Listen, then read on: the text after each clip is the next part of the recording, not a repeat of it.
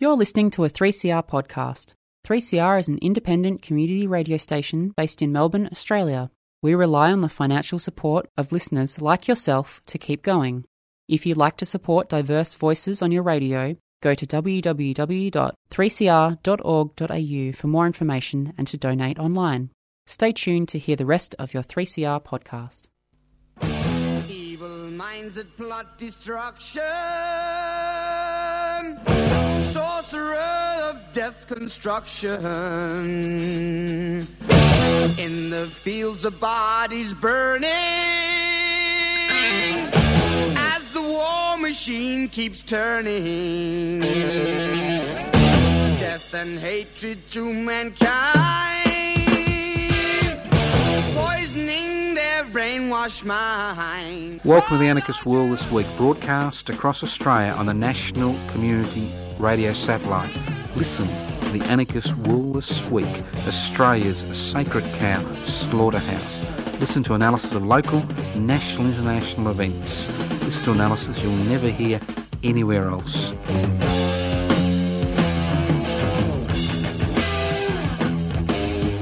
Here we are, Anarchist World this week.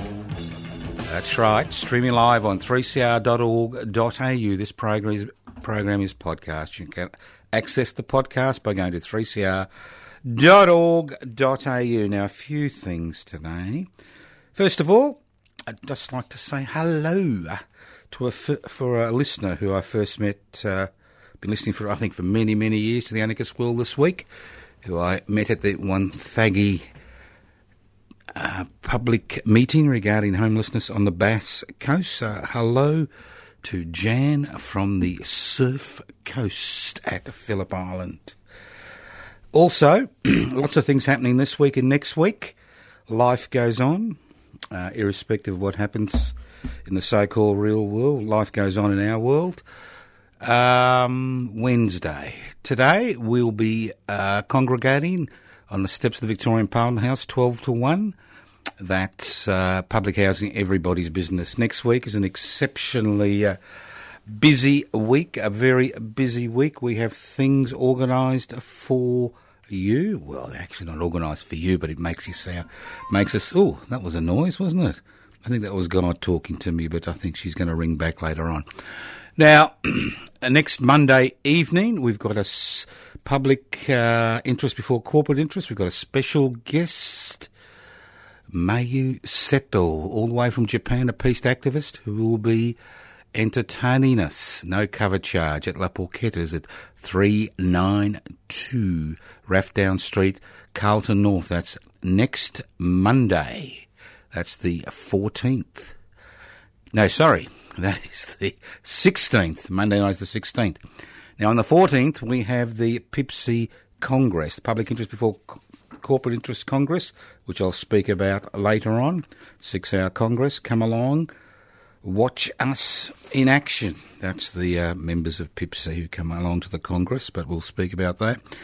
And on the Wednesday, the 18th of March, we've got the special 149th anniversary uh, lecture, which I'm delivering on the Paris Commune, and again at La Porchetta's at uh, 392 uh, Rathdown Street Carlton North in Melbourne. So there's lots of things, but uh, a good way to get a hold of all this is just go to my Facebook page, uh, Joseph Toscano. It's all there. I'm hoping that in the next day or two we'll have a quite an extensive article regarding the importance of the uh, Paris Commune in 1871 and why we are bothering to remember it 149 years later with the 150th anniversary come out next year. So there's lots of things happening, and there's only one thing missing, and that's you.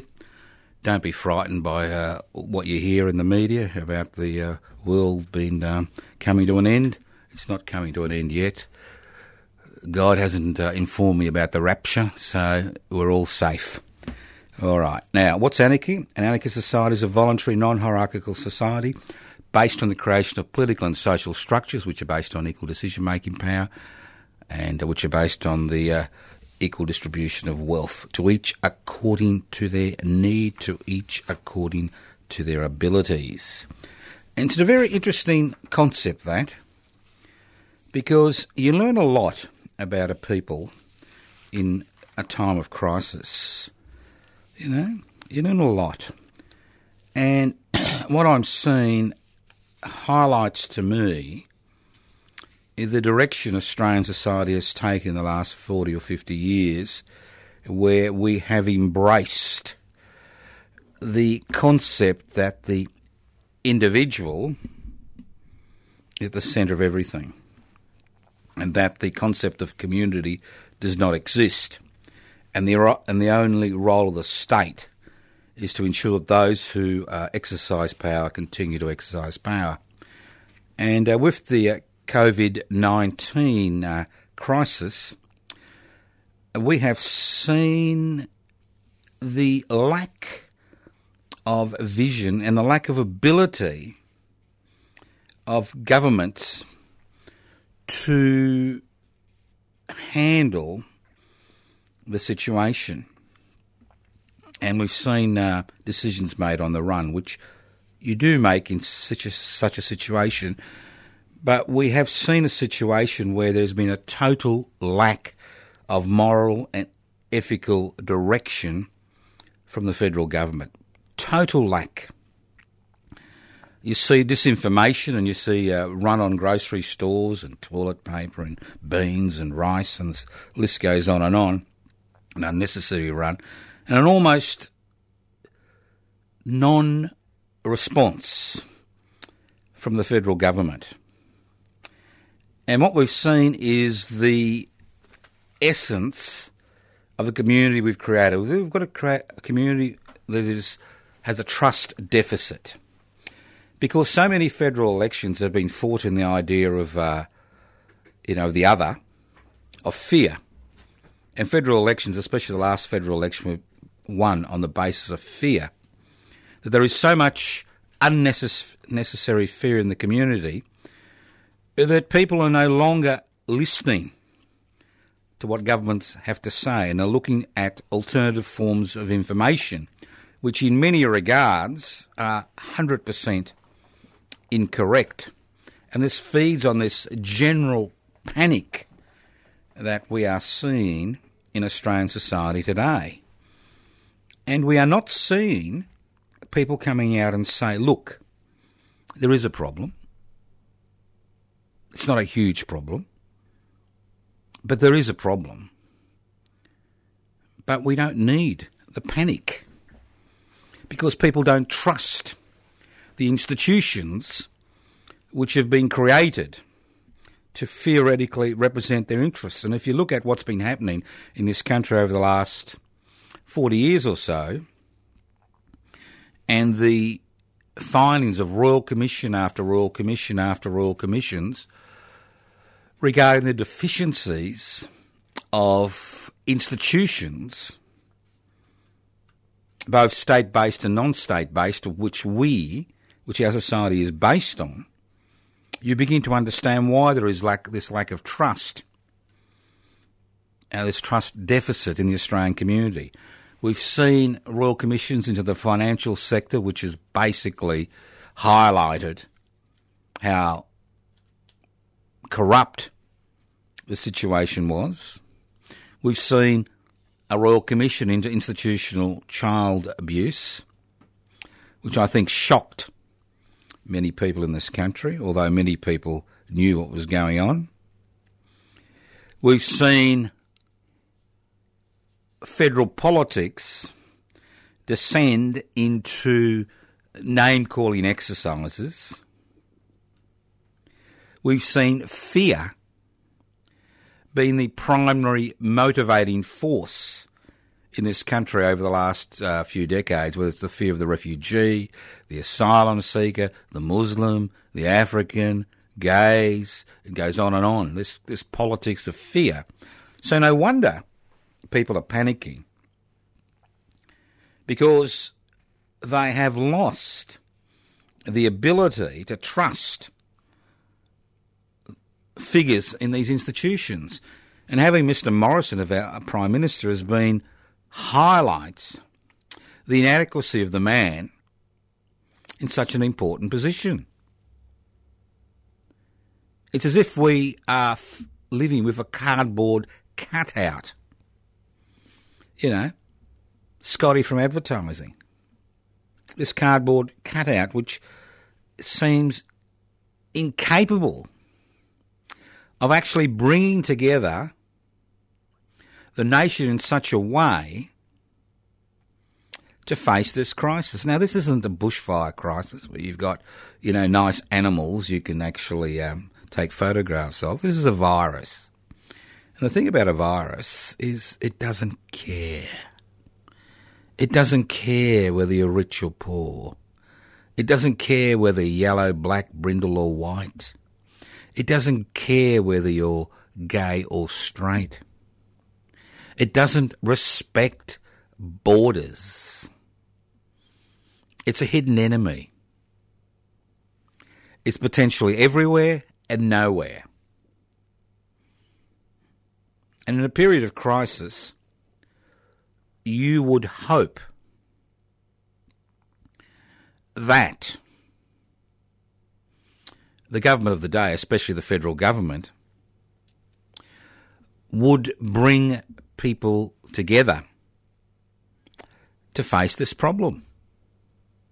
Bring them together. Not in terms of some vile, gross, patriotic, you know, uh, campaign, but a campaign that harnesses the goodwill that exists in the community. A campaign that does not divide us on the basis of race or gender, sexual orientation, uh, whether we work or we don't work. A campaign which actually harnesses the best in our society. Because there are pockets, and sometimes large pockets of goodwill in the community. But when you have a political class that bases their ascendancy on, on fear, you dissipate those pockets of goodwill in the community. You destroy those pockets of goodwill. So we are at a juncture, an important juncture in our society. And that juncture is based on the idea of whether we are individuals who are out there to get what we can, as much toilet paper, medicines, whatever, bunker ourselves down and wait and wait for the rapture, or whether we're actually a community that works together whether we are a community which is moving towards a more egalitarian basis, not running away from becoming an egalitarian community, not running away from our responsibility as citizens in this community. And this is what we are seeing. Every individual bunkers down, just relying on their family and friends. The rest of the world, you know, is the enemy. The virus is out there the fact is very simple that as a community, we can actually face this issue and overcome this issue. But as individuals, all we do is perpetuate the fear and the panic, the unnecessary fear and panic which is gripping Australian society, not just Australian society, but many parts of the world today. Listen to the Anarchist World this week, broadcast across Australia via the Community Radio Network. Now, believe it or not, there are still people out there who do think, not believe, who do think that change is possible. Who do think that egalitarian change is possible.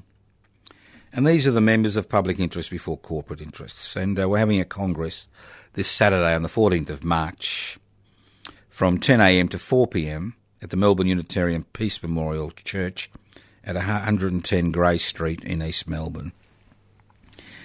And uh, it's a Congress for uh, PIBCI members, and only PIBCI members have speaking and voting rights at the Congress, but obviously observers are welcome.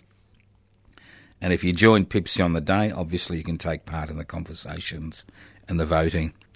And we're looking at three things practical ways we can increase our membership, and I'll be uh, facilitating that discussion.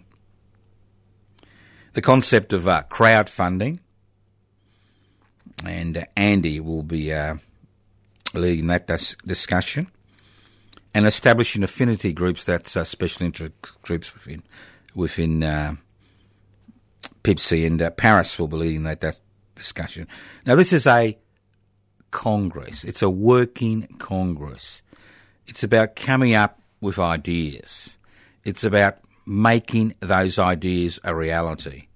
It's about ensuring that public interest before corporate interest becomes registered as a federal political party before the end of the year. Our membership is slowly climbing up. We've got over 400, around about 416, 17 people on the electoral roll now, and we're moving towards 550, which hopefully will occur sooner than later. But the Congress is about, it's 10am to 4pm this Saturday, the 14th of March, at the Melbourne Unitarian Peace Memorial Church at 110 Grey Street, East Melbourne. Because today, in Australian society, there are few social, cultural, political organisations which put the interests of the many before the interests of the few. And what we are seeing, the reaction we are seeing to the COVID 19 issue highlights how we've become a society where the interests of the few dominate day to day discussion, dominate every aspect of our lives. And the thing about uh, being a member of public interest before corporate interests, it's a mat. It's it demonstrates that there are individuals, and groups within this society that still think that we can address the growing inequalities in power and wealth in this country. That we can address the institutional shortcomings in this country. Not by hitching our wagon to the corporate sector not by hitching our wagons to political organisations which grow because they promote the fear in the community, but actually creating our own wagon and moving that forwards on the basis of trying to find community focused solutions to problems that face us as human beings on this planet. Not specific issues, but general issues. And I think what the COVID 19 uh, crisis highlights is that there are different ways of addressing issues. And you can use fear and isolation and just think about yourself in that particular situation.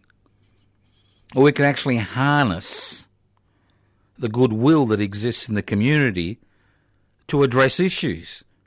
Whether there are issues of homelessness, whether it's issues of inequality, whether it's issues like the COVID 19 um, situation we find ourselves in, whether it's issues about older people not actually getting the care they need, in privatised uh, nursing homes, but it's addressing issues fundamentally in a political way. And what I mean by political is a way of actually changing institutions, changing directions of institutions, and changing the philosophical basis that society is based on. And over the last 40 years, we've seen the creation of a society which is based in the idea that I'm all right, Jack, and stuff everybody else. And the reality is, when you live in large urban centres, and Australia is one of the most urbanised countries in the world, cooperation, not competition, is the mechanism via which we can address as a community problems which face each and every one of us. Problems due to increasing temperatures, due to human induced climate change.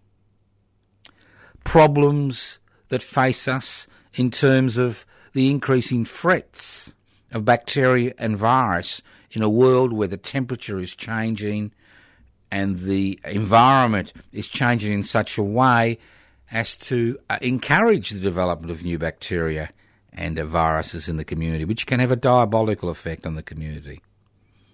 So we, need to understand that, that these are problems which require collective solutions. But if in our day to day life and in the political and social and cultural institutions we have, where the concept of competition and the concept that, you know, if I'm all right, nothing else matters, dominates our thinking, then we don't actually have the structures via which to address issues like COVID 19. And that's why we see governments scrambling. I'll give you a simple example. I mean, this country doesn't even have a Centre for Disease Control, a federal Centre for Disease Control. Because obviously, viruses, bacteria, various diseases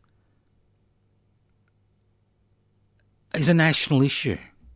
They don't respect state boundaries. It's a national issue. And if you don't actually have a well funded Centre for Disease Control, then you're reacting after the event, not having things in place before the event occurs in order to address those events. How can a country the size of Australia not have a Centre for Disease Control? As part and parcel of its armaments to protect its citizens from the threat of disease.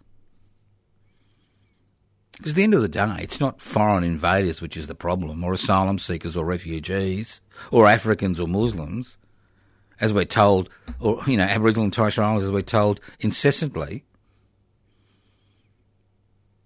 I mean, the greatest threat we face is the threat of disease, especially disease which is born, created by um, viruses and bacteria, which can have catastrophic events on communities.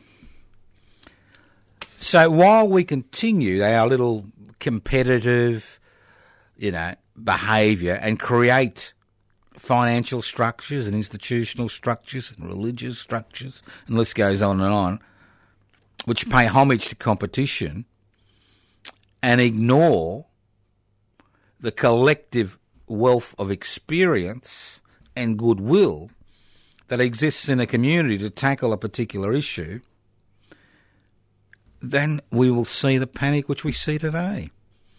Because nobody trusts anybody. You don't trust the government. You don't trust the religious institutions. You don't trust financial institutions. You don't trust your neighbour. You don't even trust your family.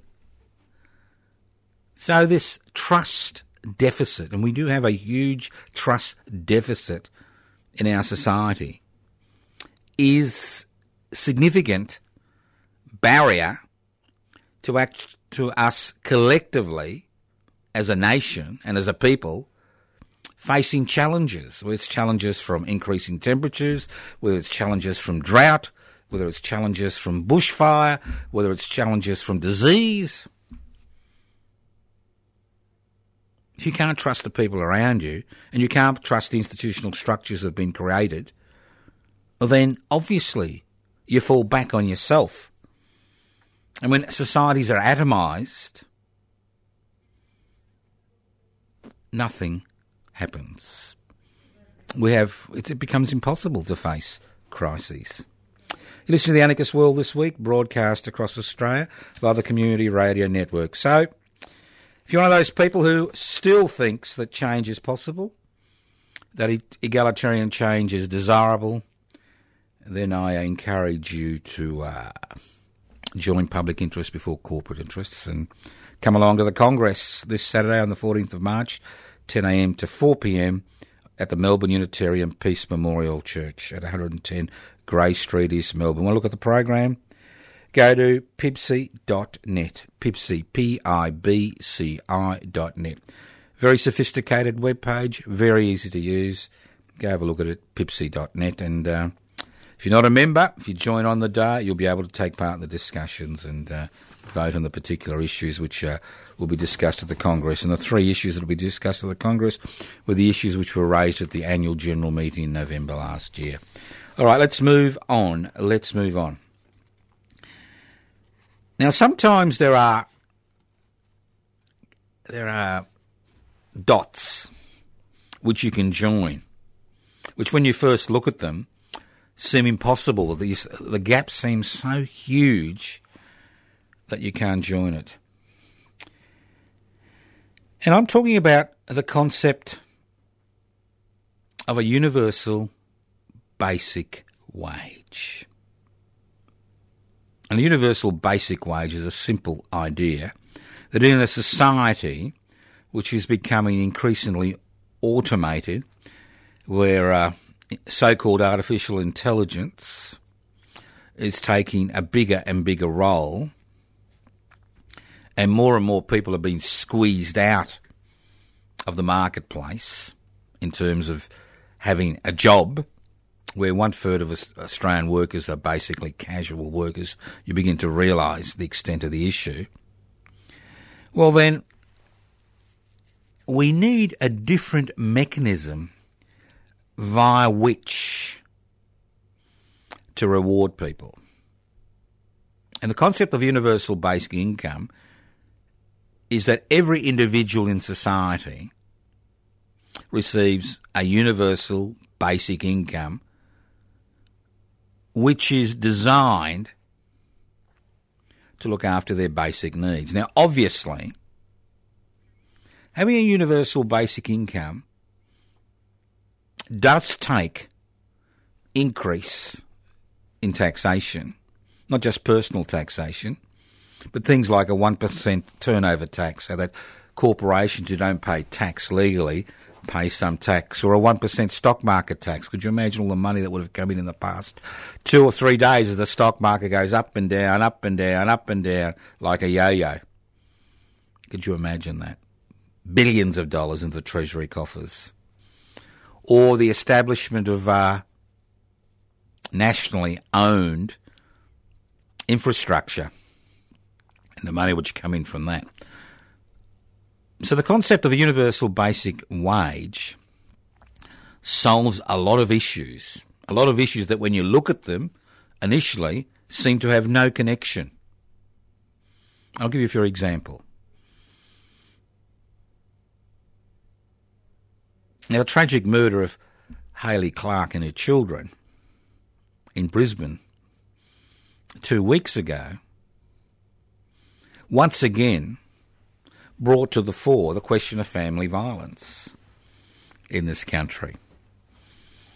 And in many situations, people don't leave situ- un- unsuitable situations because they don't have the resources. It's that simple. A universal basic wage for in- every individual 18 and over would mean that people who find themselves in an unsatisfactory personal situation could leave because they've got financial support. A universal basic income would mean that people whose livelihoods have been destroyed in the bushfires across Australia and the droughts that have been occurring across Australia and the floods that have occurred across Australia would once again wouldn't have to rely on charity or singers, you know, coming from overseas and cancelling, you know, some concert or some fashion designer selling one of her creations wouldn't have to rely on private charity, but would actually have that universal basic wage, which would ensure they could survive during a period of disaster. Then you've got the situation of the COVID 19 virus, where many part time casual workers don't have sick leave and have to self isolate for 14 days creates a huge burden on them when there is no income coming in. But having a universal basic wage would again would mean that you've got that fallback situation. And think about all the different pensions and things that we have. You get rid of them tomorrow with a universal basic wage. Now, it's all right if you live in a society where everybody has a job, and if you reward people for living in that society who've got a job by giving them an income, but it's a different ball game, different football game, when you don't need everybody in society to work in order for that society to be profitable and to function. So the concept of a universal basic wage has profound impacts on a community. Many communities, within communities in our society, which find themselves on the margins and the outers, who find they have no options, who find they prefer to, you know, look after their children instead of being paid, of, you know, a lowly paid worker in the gig economy. A universal basic wage does allow people to make those choices. In a highly industrialised, technologically focused society where human labour is no longer needed to create profit, then the idea of a universal basic wage becomes more and more important. And if you think this is something new, it's not something new, and I've spoken about this before. The Roman Empire had to deal with a plebeian class that had voting rights, but had been forced out of work with the importation of tens, hundreds of thousands of slaves into the Roman Empire who, you know, worked for nothing. And the way they were placated was with free food, subsidised accommodation, 182 public holidays a year, bread and circuses. That's where the concept comes from. So it's nothing new. So I think what we should be looking at is the introduction, not just introduction of the universal basic income, but also how it would work and how it, it would be financed. And if you look at the policy documents of public interest before corporate interests, if you go to pibci.net, you'll see the policy document on a universal basic wage. It highlights how it can be funded and the positive uh, results in a community. But again, it's a matter of political will. Currently, we are doing everything we can as a society to keep non functioning industries functioning. Now, a lot of people who are involved in the forestry industry, a lot of people who are involved in the coal industry, a lot of people involved in many other industries, which you can see the writing on the wall, will fight tooth and nail to maintain their jobs because that's how they pay their bills. And the idea of a universal basic income means that that pushback from people whose jobs no longer will be needed in the future will be less because they know that their basic human needs will be met by society. It's not like some stopgap helicopter money being thrown out to pensioners, which I assume is what's going to happen in the next few days, or some, you know, some ridiculous compensation to a small business that requires so much paperwork that most people don't get it, although it looks good in the headlines. A universal basic income resolves all that issues. It resolves the issue of self isolation during a crisis, bacterial or, or viral crisis. It resolves that issue. So I think the concept of a universal basic income should be at the forefront of our thinking as a society in terms of addressing issues that we face, not as individuals, but as communities.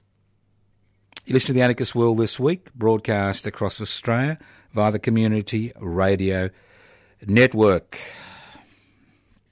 Now, one simple way of funding it now, we've got what, 25.4 million people living on a continent, which I love to say every week. It's not a lot of people, and it's a mineral rich continent. But unfortunately, unlike a lot of countries, we have allowed that mineral wealth to be exploited on our behalf by transnational and local based corporations whose major responsibility is to their major shareholders, not to the people of this country.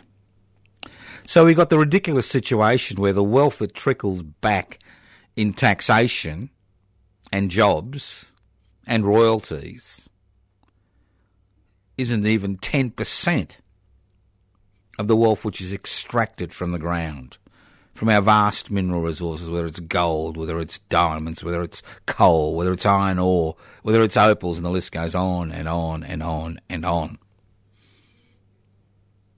Mineral sands, and it goes on, I could go on forever. Just extraordinary.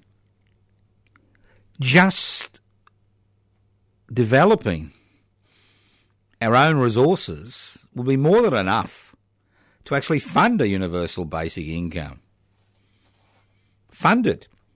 If 4.5 million people in Norway can actually amass, you know, a fortune of, you know, I think one and a half trillion dollars in their uh, in their sovereign fund through oil deposits, why can't we? Think about it. I mean, things don't have to be the way they are. We always think that things have to be the way they are.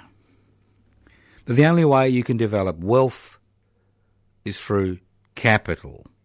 And the only way you can get capital is through investment. Well, it doesn't have to be that way.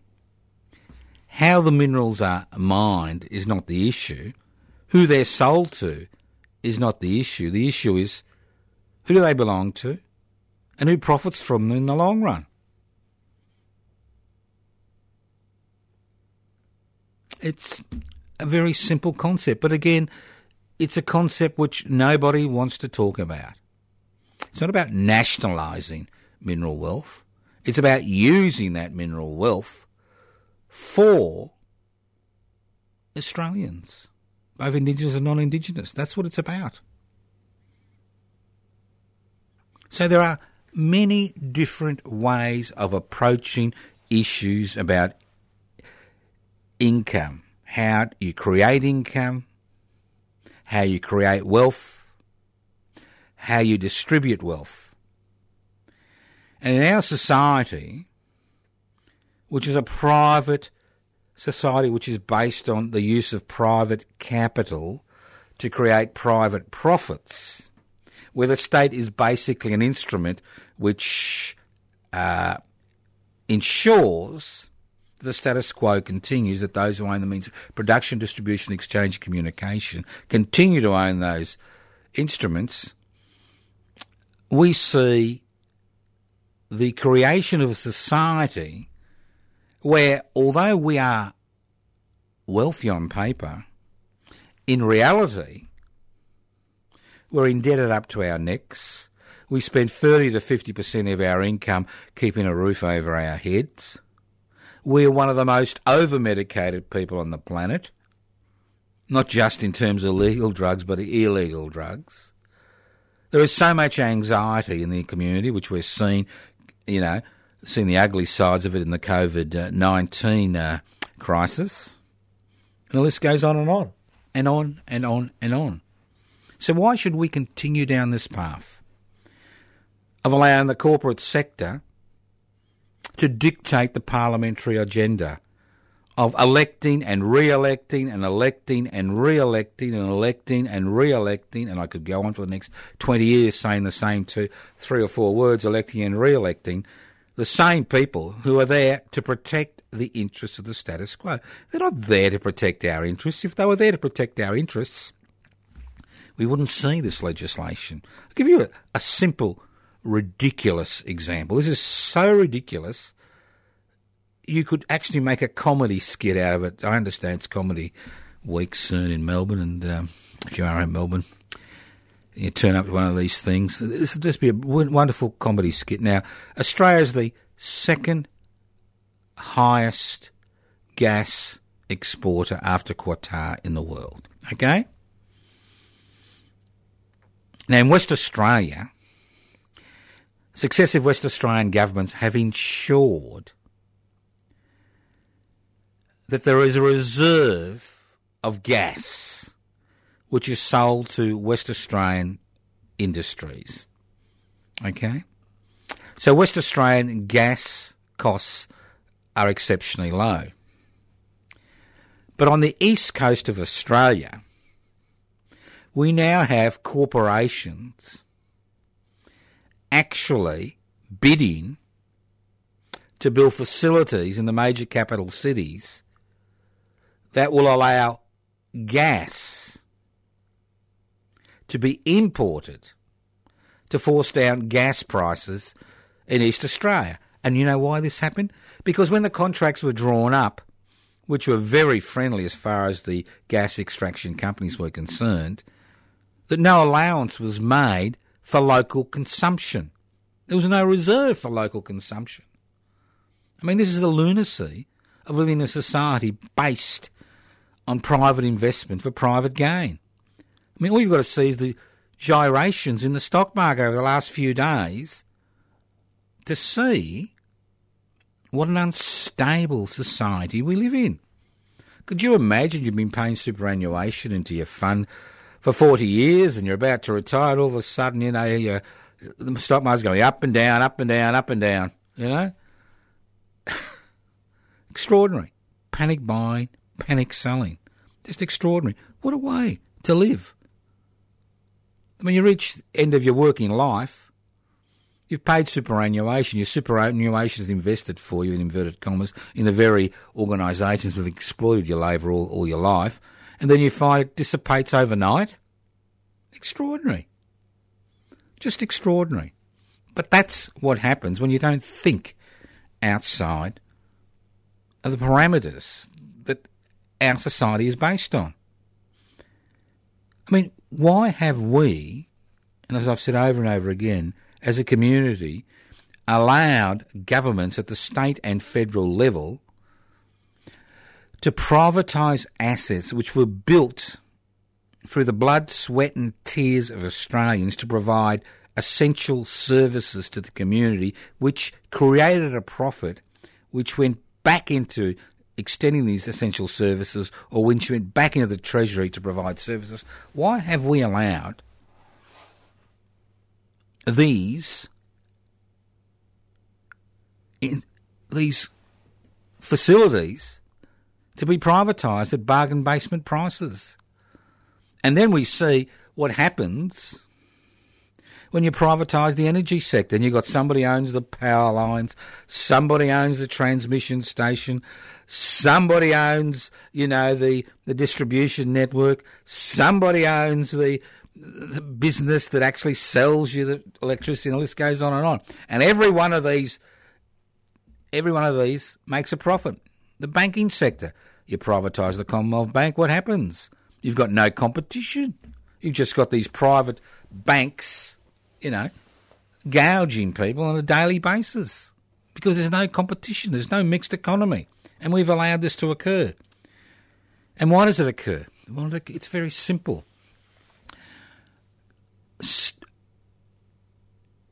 public assets do not belong to the people. Now, I've been I've been a bit amused to see all the advertising lately regarding the Australian Broadcasting Corporation, saying the Australian Broadcasting Corporation, well, it's your ABC your ABC. It reflects your opinions. It's your ABC. Well, the ABC does not belong to the people of Australia.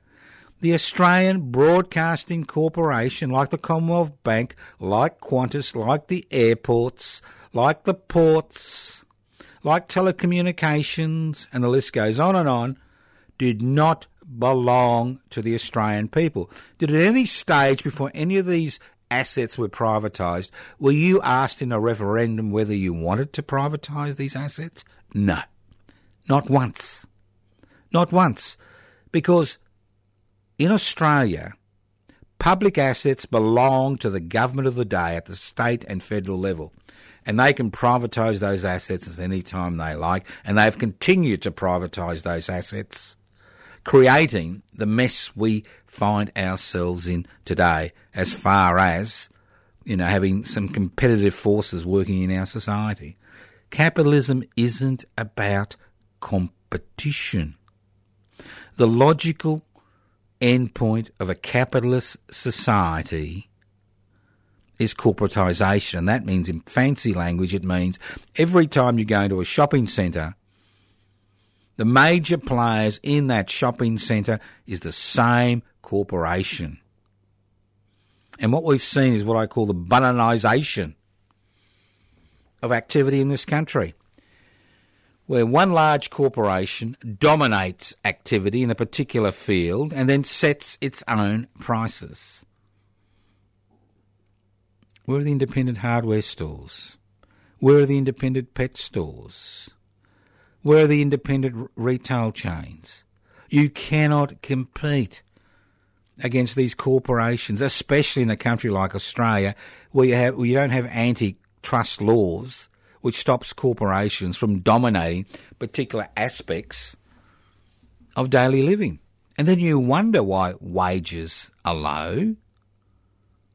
You wonder why you've got a deunionised workplace. You wonder why there's so much anxiety in the community, so much reactive depressive illness in the community. And a reactive depression is a a depression you feel because of the situation you find yourself in, not because you're born with a particular, you know, uh, pre predisposition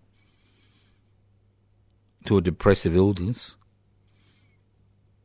And when you live in a, an economy where there's one in seven workers is a temporary worker from overseas, where one in three workers is a casual worker, where less than 12% of the Australian workforce is now unionised, and when you take out the public sector, it's about 6%. And the concept of collective bargaining no longer exists, where strikes have been outlawed, except through, you know, convoluted enterprise bargaining agreement periods, and the list goes on and on. You begin to understand why we find ourselves in this situation where you don't feel you're part of community. Look at the look at the national holidays. What do we got? Christmas and Easter the Queen's birthday, Invasion Day. Think about it. Anzac Day. Where are those unifying days that unify us as a community? Where is, what's happened to every initiative to actually come to some type of agreement with the country's First Nations people ended up nowhere. We have initiatives to address the issue of homelessness and poverty, which blights the life of over 30% of people in this country. Where have all those initiatives end up in? In the private sector, where you've got a private Centrelink, another privatisation disaster you know, where you've got private organisations profiting from providing basic services to people. You get private prisons. It just goes on and on and on and on. 40% of every dollar which goes to a private organisation to provide a government service and most government services have been out. So I'll give you an example. Now, the Australian Tax Office, most of their employees have been laid off. Most of their services have been outsourced. For example, in uh, the tax office in um, Melbourne, they've got a building in um, Moonee Ponds, seven stories, down to four stories, as more and more work is outsourced to the private sector. Not that the work is done more efficiently or more cheaply, it's actually more expensive every time it's outsourced to the private sector. Look at the National Disability Insurance Scheme. Unless you run your own game, and you do have that possibility, 40 cents of every dollar goes to the organisation which, you know, runs that program for you.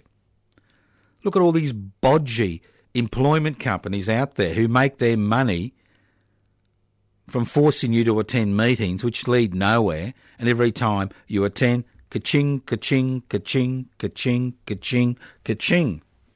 And again, these are ideological decisions.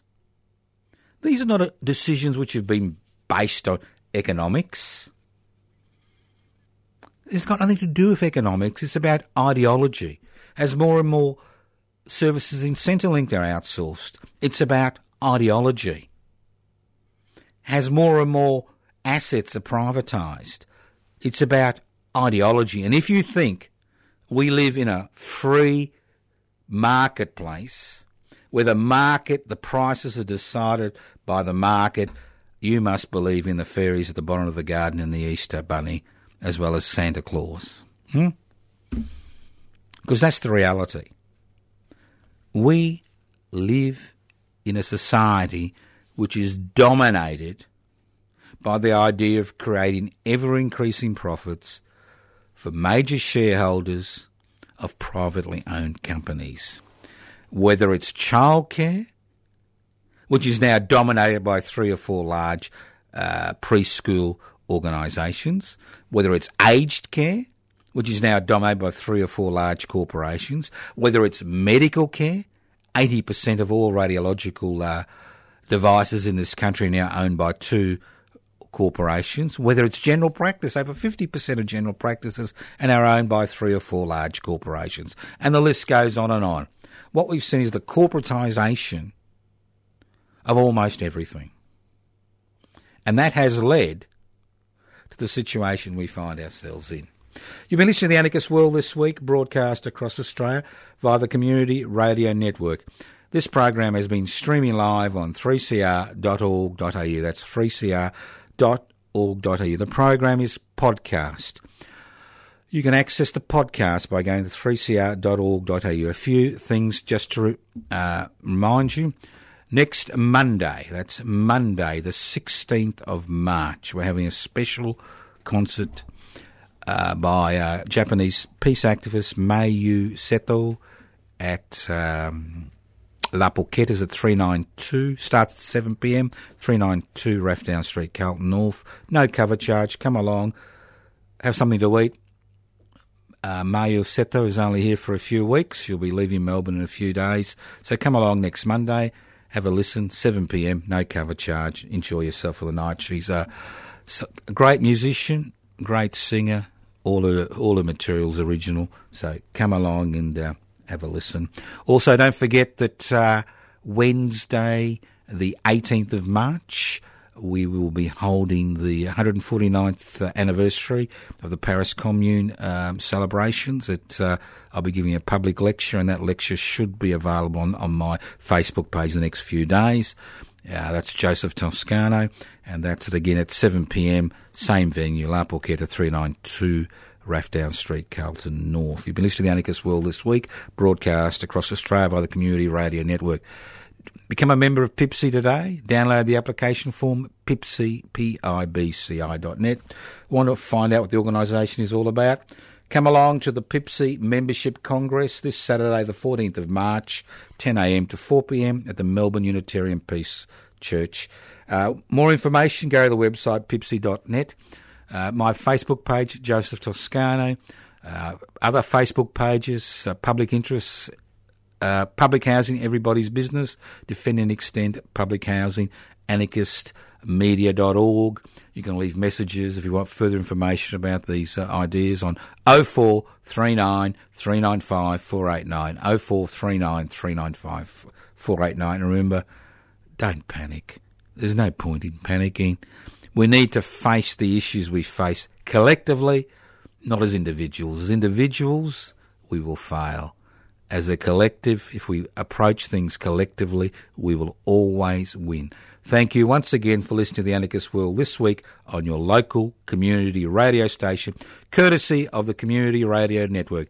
This program is podcast. You can access the podcast by going to 3cr.org.au. That's 3cr.org.au Thank you for listening to the Anarchist World this week on your local community radio station. Listen in to the Anarchist World this week on your local community radio station, courtesy of the Community Radio Network.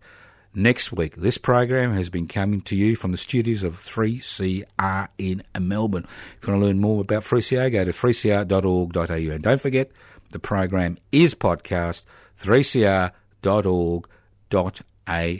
Listening to Joseph Toscano next week on the Anarchist World this week. Minds that plot destruction. Sorcerer of death's construction. An analysis you'll never hear anywhere else. Anarchist World this week.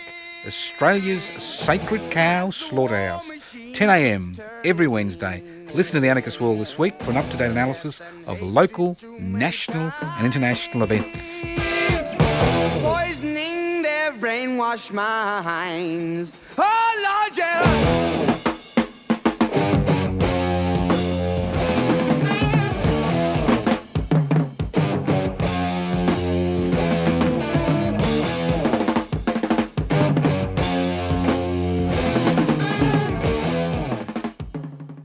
You've been listening to a 3CR podcast produced in the studios of independent community radio station 3CR in Melbourne, Australia.